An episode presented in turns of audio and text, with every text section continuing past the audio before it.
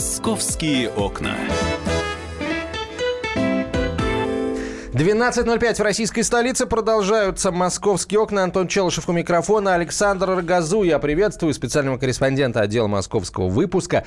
По четвергам к нам часто приходят представители э, силовых структур города Москвы. Вот сегодня у нас в гостях подполковник юстиции, замначальника 7 отдела следственной части Главного следственного управления Москвы Елена Власова. Елена Сергеевна, здравствуйте. Добрый день. Елена Сергеевна, сегодня мы вас пригласили для того, чтобы поговорить о черных риэлторах, потому что, ну, к сожалению, случаев, когда они лютуют, так скажем, и когда их жертвами становятся москвичи, э, к сожалению, случаев довольно много по-прежнему. Э, вы можете рассказать, кто основные категории э, вот, жертв черных риэлторов? Потому что нам зачастую кажется, что это обязательно ну, либо пенсионеры, которые слабо понимают там, в каких-то юридических вопросах, могут подписать что-то, подмахнуть там что-то не то, либо люди там, может быть, которые имеют психические проблемы, либо алкоголики. Вот это на самом деле основные категории или, или нет? Вы правы, э, данная категория лиц являются э, основными потерпевшими, к сожалению, по уголовным делам, которые расследуются э, в нашем главном следственном управлении. Но, к сожалению, могут быть также и обычные граждане, которые не осознают, каким образом проводятся сделки с недвижимостью, каким образом подписывать необходимые документы, и злоупотребляя их доверием путем обмана – им их вынуждают подписывать документы, а потом возникают вопросы о том, что люди продают свои квартиры, э, дарят их, э, не осознавая в том, что они совершают. Но вот основные схемы, они в чем заключаются? Если выделить, ну вот самые чаще всего попадающиеся схемы, это что? А, сейчас очень распространенная стала схема, но она и раньше была. Это когда э, объявления размещаются о даче займов угу. под залог недвижимости. И в данной ситуации людям навязывают подписывать договор купли-продажи квартир. А, люди, поскольку не понимают о том, что происходит сделка отчуждения, договор купли-продажи, они заключают, они получают небольшую сумму денег. А впоследствии а, через суд их выселяют из квартир, и поскольку они сами подписали документы, доказать умысел в данном случае мошенников очень сложно. Также распространенная схема – это кража документов у собственников. Э, это либо пенсионеры, либо это лица, злоупотребляющие наркотическими средствами и а, алкоголем. Кража документов, переклейка в их паспорта фотографий и от их имени совершение сделок. То есть вклеивается фотография мошенника, и с этим паспортом он куда-то идет? Он может получить дубликаты документов, представляясь э, собственником квартиры. Он может, э, они могут подделать документы различные и совершить сделку от имени потерпевшего. А, ну, то есть, а, простите, э, можно прийти э, к нотариусу, получается, с фальшивым паспортом и, что называется, прокате, то есть это все... К сожалению, сейчас настолько а, шагнули вперед технологии, да, мы с вами живем все-таки в 21 веке, да. Печатные. И, да, и уровень подделки, в том числе документов, он на таком же высоком уровне, да. Зачастую даже нотариусы и э, многие другие э, учреждения государственные, которые занимаются регистрацией сделок, они не могут отличить подделки. А что сделать? Как же защититься тогда-то? Да, да. То, то есть человек потерял паспорт условно, ну не может его найти, и как он может блокировать вот эту возможную сделку? Получается никак. А, но сейчас есть, опять же, различные базы, да, э, где можно посмотреть, утрачен, не утрачен был паспорт да, человеком.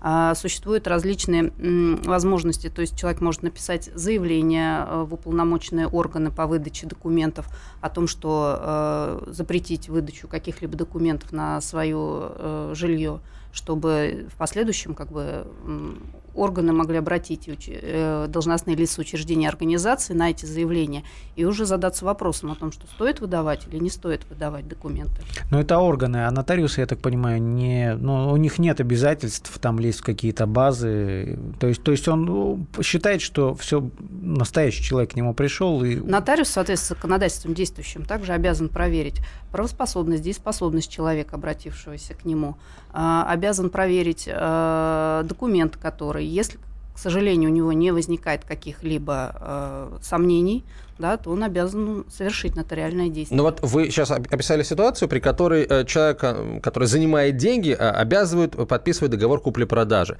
Нотариус, насколько я знаю, если регистрируется какой-то договор, он спрашивает, вы понимаете, что в результате этого договора вы там что-то приобретаете или что-то теряете? То есть вы понимаете, что в результате, если вы подпишете этот договор, вы перестанете быть владельцем квартиры? Нет, если, может быть, схеме, имеет место кажется, обман, то... В этой схеме, может... Антон, не участвует нотариус, правильно? Да, это, это дело все в том, что а, договор купли-продажи, он составляется в простой письменной форме. Если мы с вами захотим заключить угу. сейчас данный договор, мы с вами его составим. И здесь участие нотариуса, оно не обязательно. Нотариус – это когда приходит человек с чужим паспортом и оформляет какие-то... Доверенность в данном случае, да. Вот. Э, но, опять же, возможно, подделка доверенности, да, тогда, соответственно, э, необходимо проверить, выдавалась ли данная доверенность у нотариуса или нет. Можно обратиться в нотариальную контору, да, и выяснить, выдавалась она, не выдавалась данная доверенность. То есть получается, что договор купли-продажи а, в данном случае э, не требует нотариального заверения? Нет. К сожалению, нет.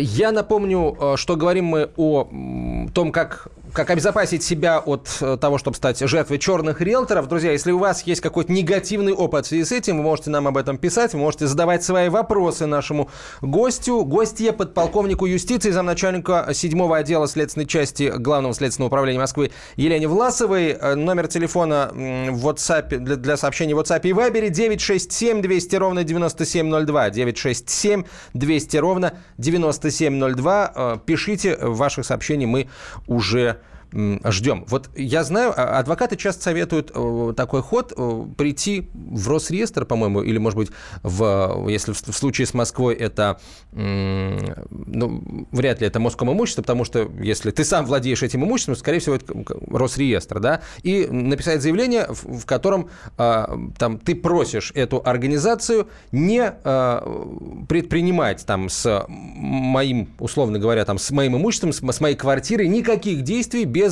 там, моего на то там, добровольного согласия. Есть такая форма. Без моего личного присутствия. Вот. И, и личного присутствия. Вот насколько это может обезопасить человека от потери жилья? А, ну, это достаточно, скажем так, реальная возможность да, обезопасить, потому что когда будут поданы документы по поддельной доверенности или э, на совершение сделки с вашим имуществом, да, уже регистратор, э, производя сделку, он увидит о том, что вот такие моменты возникали, он будет более тщательно проводить э, экспертизу ваших документов, будет проверять и, возможно, даже то есть э, откажет в проведении Но в конце концов, если человек, если заявителя нет э, при, э, при пакете документов, как раз повод не проводить эту сделку, потому что человек попросил без него ничего не делать. Но давайте вернемся в, в, во вторую схему. Как похищаются паспорта и документы? При каких обстоятельствах? В моей практике был случай, когда э, потерпевший был, скажем так, злоупотреблял алкоголем, да, Познакомился, привел к себе в квартиру. У него был похищен полный пакет документов, в том числе и на квартиру. В его паспорт была вклеена э, фотография. И уже э, от его имени э, квартира была выставлена на продажу и продавалась. Совершенно... То есть обычно. А если пенсионеры? Э, как к ним в квартиры попадают эти люди? Пенсионерам, вы же понимаете, что это люди самые, скажем так, у нас социально незащищенные да, слои населения, потому что они всем доверяют, как правило, да, к ним приходят э, под любым там представляются сотрудником там социальных различных служб, и таким же образом у них похищаются документы на квартиру. Но мошенники выбирают э, именно одиночек, э, которым не с кем посоветоваться или за которых некому вступиться, или вот на вашей практике были случаи, когда э, пытались претендовать на квартиры ну, более сложные, так скажем?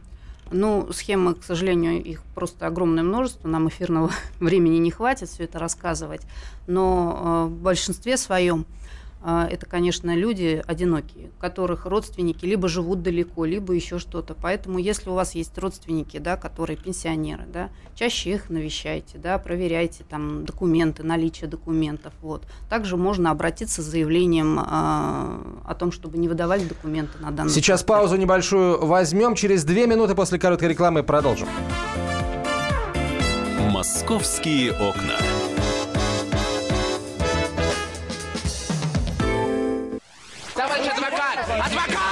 Спокойно, спокойно. Народного адвоката Леонида Альшанского хватит на всех. Юридические консультации в прямом эфире. Слушайте и звоните по субботам с 16 часов по московскому времени.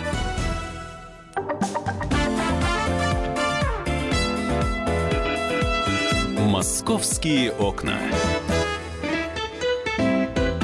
12.17. Продолжаем разговор о том, как не стать жертвой черных риэлторов. В нашей студии подполковник юстиции, замначальника 7 отдела следственной части Главного следственного управления Москвы Елена Власова. Если у вас есть вопросы, я абсолютно уверен в том, что вопросы, касающиеся всяких разных сложностей при операциях с недвижимостью, есть. Всегда вы можете задавать их а, нашей гости. Э, WhatsApp и Viber присылайте вопросы на 967 200 ровно 9702, 967 200 ровно 97 9702. Антон Челышев, Александр Рогоза для вас работают.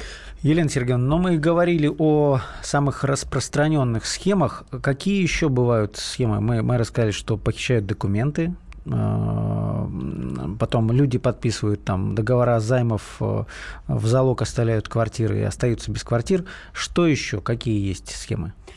А, еще есть схемы, при которых могут э, подделывать судебное решение.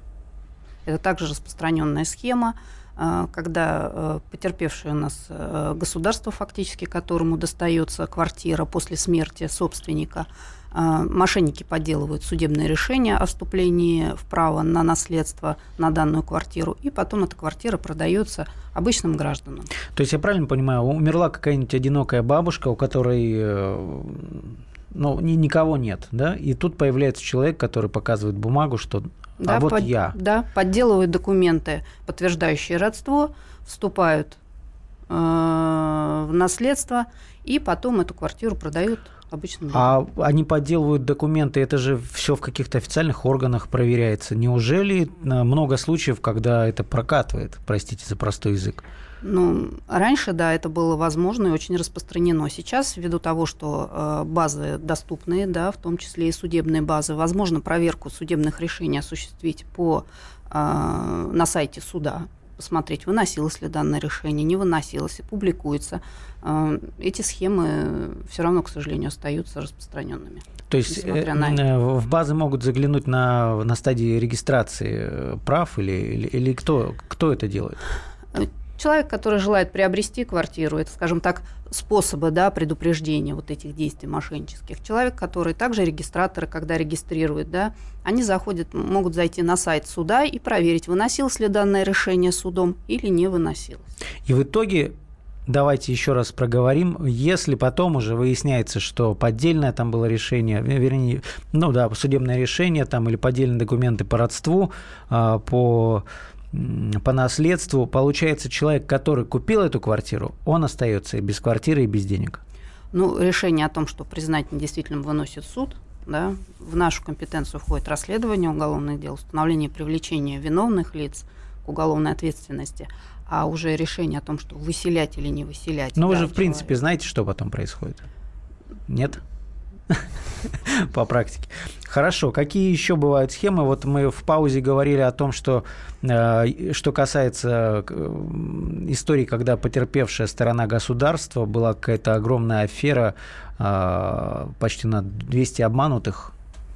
А, да, у меня находилось в производстве уголовное дело по поддельным документам Министерства обороны. А, квартиры в судебном порядке, здесь судебные решения, они выносились судом квартиры оформлялись в собственность обычных граждан, которые не являлись никогда военнослужащими, и впоследствии эти квартиры продавались третьим А на каком основании они им выделялись, этим гражданам? Они им не выделялись. А, основной фигурант по уголовному делу, которому было предъявлено обвинение по статье 210 организация а, преступного сообщества, а, он подделывал, он владел информацией, он бывший военнослужащий, он понимал, как это все оформляется. У него дома была типография, он сам изготавливал договоры социального найма, изготавливал выписку из распоряжения начальника главке у Министерства обороны на право заключения договора социального найма. Люди с этими документами шли, регистрировались в квартиру как военнослужащие, и впоследствии эти квартиры через суд ими приватизировались. А они вот шли, регистрировались в квартире как военнослужащие куда? В органы, так сказать, Минобороны или просто вот в органы Росреестра? Нет, это обычно в паспортный стол прописывались, так называемая прописка. А я вот, не, я вот не понял, это, этот резерв квартиры, он был для военнослужащих предназначен изначально? А, часть квартир, да, принадлежала для военнослужащих, а часть квартир принадлежала городу Москве и подлежало а, есть... выделению лицам, которые стояли на очереди, чтобы получать эти квартиры. То есть они под видом бывших военных э, Ничего вот Мне просто интересно, они, э, кому они приходили с этими поддельными документами? Вот мы в который раз сталкиваемся с ситуацией, когда мошенник может прийти с поддельным документом, и кто-то э, поверит или сделает вид, что поверил он этим документам, и там примет соответствующее решение. Они приходили в, э, в паспортный стол, да, подавали заявление, предъявляли эти документы – сотрудники регистрировали их на основании этих документов, ну, прописывали в квартиры. Вот, и после этого они уже в судебном порядке. Слушайте, если полицию, паспортный стол, по сути, полиция, правильно? Нет, если паспорт, по... паспортный стол не относится к полиции. То есть это не бывшая Он федеральная миграционная скорее служба? к ФМС, да? Нет, они к Нет? ФМС не относятся. Отдельно. Ну, в, в общем, история, а это за какой срок вот эти 200 эпизодов? А, с 2008 года по 2013 год у них было. То есть там серьезный по деньгам да. куш. И большая схема, большое количество людей участвовали в схеме? Да. Каждая квартира – это каждый человек, на которого оформлялась эта квартира. А потом эти квартиры продавались самым обычным гражданам. Но вот эти обычные граждане, они же, получается, были в курсе, да, что они идут вообще с, с не своими документами. Конечно, они понимали это. Более того, потом они шли э, к нотариусам и выдавали доверенность на право приватизации этой квартиры э, риэлтору, который в этой группе входил в эту группу. И этот риэлтор уже с этой доверенностью шел в суд и приватизировал, и в дальнейшем осуществлял регистрацию. А потом у них отобрали эти квартиры? То есть, может быть, и им какая-то уголовная ответственность за участие в этом э, каждому из Каждое таких? лицо, которое оформило себя таким образом квартира была привлечена к уголовной ответственности, ну, тот круг лиц, который был установлен в ходе следствия, а риэлтор также была привлечена к уголовной ответственности. Там достаточно большая группа была. Слушай, самое интересное, а кто первым тревогу-то забил? То есть обманывали пять лет, обманывали Минобороны и э, Мосгор имущество, получается, город Москву. Кто первый заметил подвох? Департамент жилищной политики жилищного фонда города а, Москвы. Вон, значит, все-таки Мосгор имущество первым. А Минобороны так и продолжала, так сказать, лишаться ну, квартир. Ну, Минобороны здесь просто были, получается, от них якобы только документы. Они Нет, почему? Какие-то квартиры, были. насколько я понял, это ну, были там тоже жилой там, фонд там, параллель, там параллельно проводилась проверка и Министерством обороны, и Департамент жилищной политики и жилищного фонда города Москвы, потому что когда стали выделяться квартиры очередникам, очередники стали приходить в эти квартиры, чтобы их посмотреть, смотреть, да, перед заселением, а им говорят, что а как вы пришли смотреть, квартира уже занята. Соответственно, они обращаются, говорят, а почему вот вы мне выделили квартиру, которая уже занята. И это послужило таким звоночком. А, стали обращаться в правоохранительные органы. Правоохранительные органы стали проводить проверку на законность выделения военнослужащим этих квартир. И вот была установлена целая схема и целая группа. А... Ни, ни один фигурант дела не скрылся, все... Э, Часть лиц находится в розыске. Угу. А вы сказали, значит, 2008 по 2013 год орудовали эти товарищи. А, получается, вот квартиры начали выдавать эти очередникам только ну, в конце этого срока, получается, да, в 2013, условно говоря, году. Дело... Ну, иначе просто раньше бы тревогу подняли, да? Э, сначала у них это носило как бы единичные случаи, а потом, когда это уже стало принимать масштабные такие э, когда это стали э, масштабно оформляться, да, и стали проявляться, больше стали люди обращаться с заявлениями, это дело было возбуждено в 2012 году, то есть проверка стала проводиться в 2012 году. То есть 4 года? Раз прокатило, второй раз прокатило, потом возникла жадность, и начали в промышленных масштабах уже махинации проводить. Так, а еще какие схемы, вот э, то, что касается обычных граждан, тут мы понимаем, что пострадало государство, это, это очень печально, но мы все-таки должны быть ближе да, к обычному Слушай, ну, народу. ну 200 человек, это обычные люди, которым продали эти квартиры. Нет, это, это люди, которые изначально понимали, что они участвуют в афере. Правильно? Они ведь шли с, с чужими так, документами. А, а дальше-то эти люди продавали квартиры и. А, они перепродавали их, конечно. успевали. Вот оно. А вот, вот это сам, вот самое интересное. То есть очередники потом э, оказались в итоге в этих квартирах? Но это уже не, не к полиции да, вопрос, это Антон. не к нам да. вопрос. А, полиция провела, провела расследование и довела его до суда. Все. А, а, остальное там это уже... Ну, соответственно, потом люди, которым продали эти квартиры, каждый из них должен подавать иск на вот этих самых фигурантов и требовать у них деньги назад. Ну, видимо, так получается по ну, закону. Фактически, да. Вот интересно, сколько из этих 200 человек получили назад свои деньги? Ну, давай поизучаем этот вопрос. Но э, я думаю, что нам еще есть о чем поговорить в третьей части программы. Все-таки хотелось бы еще какие-то схемы такие распространенные услышать, потому что нас слушают люди сейчас, и я думаю, что если ты как, как говорится, предупрежден, ты вооружен. По крайней мере, ты будешь знать, э, как тебя могут обмануть. Потому что в итоге, к сожалению, у многих э, по факту э, ни денег, заплаченных за квартиру, ни самой квартиры, к сожалению, это так. Потому что обычно проматывают уже все мошенники и все эти денежки и идут просто сидеть. Вот пришло очень интересное сообщение вам, Елена Сергеевна, но я его зачитаю уже после короткой рекламы и выпуска новостей. Оставайтесь с нами, друзья. «Московские окна».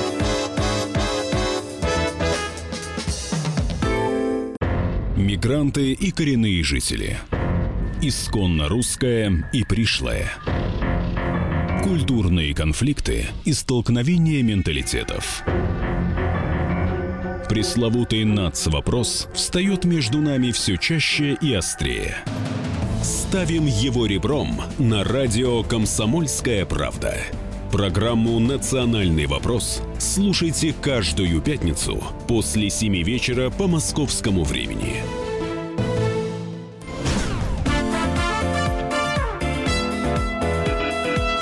«Московские окна». 12.32 в российской столице. Продолжаем разговор о том, как не стать жертвой э, черных риэлторов. В нашей студии подполковник юстиции, замначальника 7 отдела следственной части Главного следственного управления Москвы Елена Власова. Если у вас есть вопросы, присылайте их на 967 200 ровно 9702, 967 200 ровно 9702, WhatsApp или Viber. Александр Газа, я Антон Челшев. Вот, Елена Сергеевна, вопрос. Тут вопросы, история. Я зачитаю.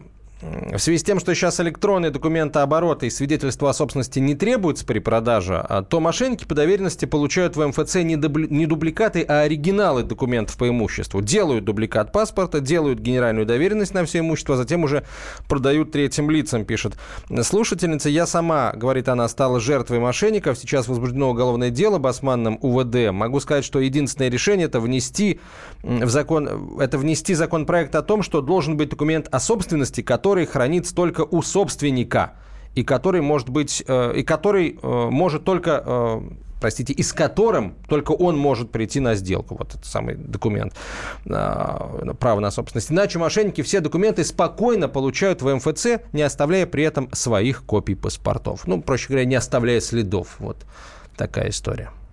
Облегчило бы это вам жизнь, резюмирую вопрос?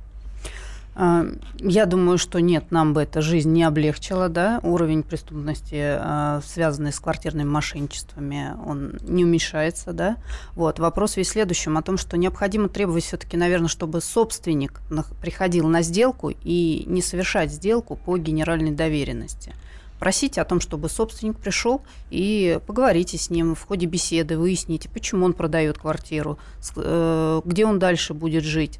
Я думаю, что тогда, как бы увидев собственника на сделке, выяснив все вопросы, возможно, удалось бы избежать этого преступления. Мы, мы, кстати, недавно разбирали историю, тоже московскую, она сейчас разбирается в суде, когда с помощью до, передоверенности даже, то есть э, собственница выписывала доверенность на одного человека с правом, э, чтобы этот человек мог еще передоверенности. Вот, вот эта схема э, привела к тому, что бабушка, которая якобы продала квартиру, выполз документ, что якобы она невменяемая, а, а на момент э, заключения сделки этого документа не было, и была справка, что она не состоит ни на каком учете. А, бывают такие случаи, когда уже после э, того, как люди купили, там год-два живут, и вдруг появляются какие-то документы от тех же людей, которые продали квартиру, и эти же люди претендуют на возврат имущества. Ну, такие случаи тоже бывают. А, и смотрите, как все-таки себя обезопасить от всего этого? Вот человек покупает квартиру, он, ну, понятно, вы дали совет, что требуете ну, такого очного разговора с реальным собственником без посредников. А что еще? Вообще есть такое устоявшееся мнение, что э, нужно выходить на сделку со своим адвокатом, человеком с э, юридическим образованием, которому, самое главное, ты доверяешь. А вот этот самый адвокат сможет профессионально э, установить ну или наоборот опровергнуть чистоту сделки. То есть э, только адвокат сможет понять, э, действительно ли продавец имеет реальное право э, на квартиру и на распоряжение вот этим имуществом. А, но не только адвокат, любой юрист, любой риэлтор, который длительное время работает в этой области, он может в ходе разговора, да, проверив документы, посмотрев, он может понять, чистая сделка или какие-то проблемы существуют, да, и могут возникнуть потом при заключении. Поэтому на сделке, конечно, должен присутствовать и риэлтор, которому вы доверяете. Вот. А, обязательно, по моему мнению, необходимо, чтобы был собственник, который сам будет подписывать все документы в вашем присутствии. Вот. Перед заключением сделки, да, не ленитесь, сами проверьте, пожалуйста, эту квартиру. Пройдите по соседям, поговорите с ними о том, кто там проживал, э, где эти люди, поддерживают они отношения, не поддерживают, э, чтобы не, не быть жертвой, скажем так, выморочного имущества, когда э, одинокие старики умирают и квартиры потом продаются. Попытайтесь найти предыдущих собственников, если вы видите о том, что за короткий период времени несколько сделок было совершено, ну и в целом, если эта квартира в результате купли-продажи была приобретена – а, найдите собственника предыдущего, поговорите с ним, почему он продал эту квартиру, выясните, э, каким образом происходила сделка. И в целом, я думаю, что вот эти меры такие, они обезопасят вас от того, чтобы вы стали жертвой мошенников. Ну, по вашей практике, э, понятно, есть какие-то мошенники, черные риэлторы, какие-то официальные лица участвуют в этих схемах? Ну, там, не знаю, люди из органов опеки, те же нотариусы. бывают ли случаи, когда удается доказать, что они причастны, и они со всей этой шайкой-лейкой отправляются под суд? А, к сожалению, да, в моей практике были такие случаи, когда привлекали к уголовной ответственности нотариусов, также сотрудников э, управления Росреестра по Москве, которые осуществляют как раз регистрацию непосредственную права собственности на жилье, переход права собственности. Э, следствие выполняет все необходимый комплекс следственных действий, направленных на установление их причастности. И если это подтверждается, то данные лица, конечно, обязательно привлекаются к уголовной ответственности наравне с другими лицами, которые совершали эти преступления. Вот есть еще одна такая хрестоматийная история. Я, откровенно говоря, ума не приложу, что, как здесь можно бороться. А, бывает так, что квартирой владеют там в определенных долях несколько собственников. И когда отношения э, ну, совсем никуда, а одна из этих, э, кто-то из них продает эту долю каким-то непонятным людям, которые, э, имея полное право теперь на это, заселяются в квартиру и начинают портить жизнь другим собственникам, вынуждая их продавать жилье за бесценок. Можно ли как-то с этим бороться? Потому что много было и таких историй тоже, и какие-то из них заканчивались в том числе и всяческими трагедиями, кровью и, в общем, Но это не прочими неприятностями. Это, это, как, как это квалифицируется? Ну, то, что это не мошенничество, это очевидно. Это разборки каких-то реальных претендентов, владельцев э, этих долей. Или бывает, что с долями, э, опять же, там, поделки документов, каких-то судебных решений ну, с долями. Ну, также могут быть и подделка документов различных. Здесь необходимо в каждом конкретном случае проводить проверку, устанавливать, имелись ли поддельные документы. Да? А, также законом урегулирован порядок продажи доли в квартиры. Да? И если все-таки никаких там документов поддельных не было, да, то тогда здесь ставится вопрос о том, что, возможно, имеются признаки какого-либо другого преступления. Вот. А если же это в рамках гражданского правового поля, то необходимо обращаться в суд. Э, и пытаться признать э, незаконными вот эти сделки. Ну, предположим, та, вот вы говорите, есть законодательство, которое регулирует продажи э, доли. В первый, то есть там покупатели первой очереди, э, преимущественное право выкупа есть у сособственников, да? А, но человек, но который срок владеет... всего месяц. Да, человек, Собрать который владеет долей, и, говорит, тебе я продам долю за 2 миллиона рублей, а, вот, э, будешь покупать в то время как, например, ее реальная цена там 300 тысяч, условно говоря, он продает э, за 300 тысяч какому-нибудь э, товарищу, и этот товарищ начинает портить кровь всем, портить жизнь всем, кто в этой квартире живет. То есть имеет место сговор, наверное, да? То есть как-то можно все-таки с этим бороться? Ну, в рамках законодательства, соответственно, можно принимать какие-то меры.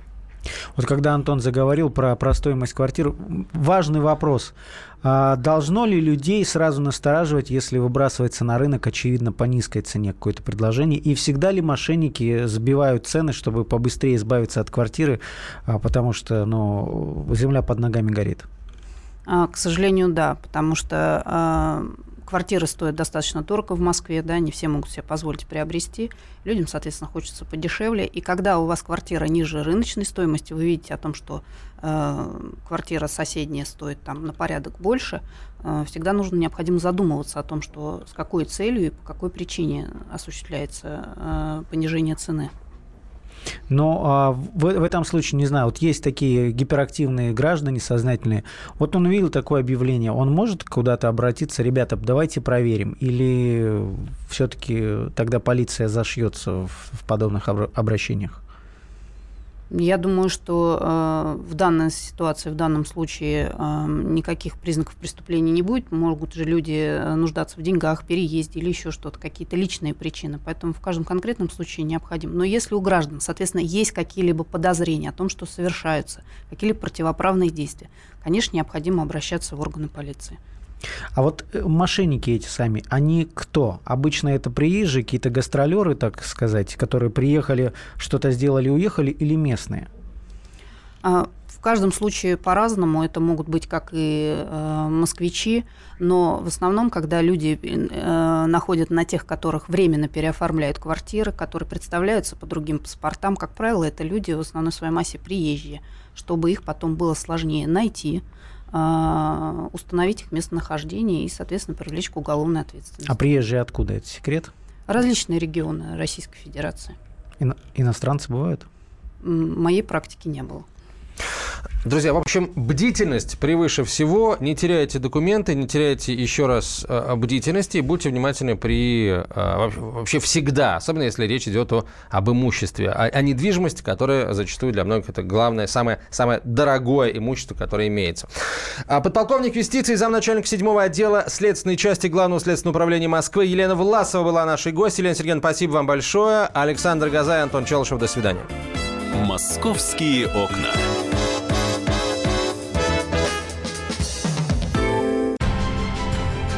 Будьте всегда в курсе событий. Установите на свой смартфон приложение «Радио Комсомольская правда». Слушайте в любой точке мира. Актуальные новости, эксклюзивные интервью, профессиональные комментарии. Доступны версии для iOS и Android. «Радио Комсомольская правда» в вашем мобильном.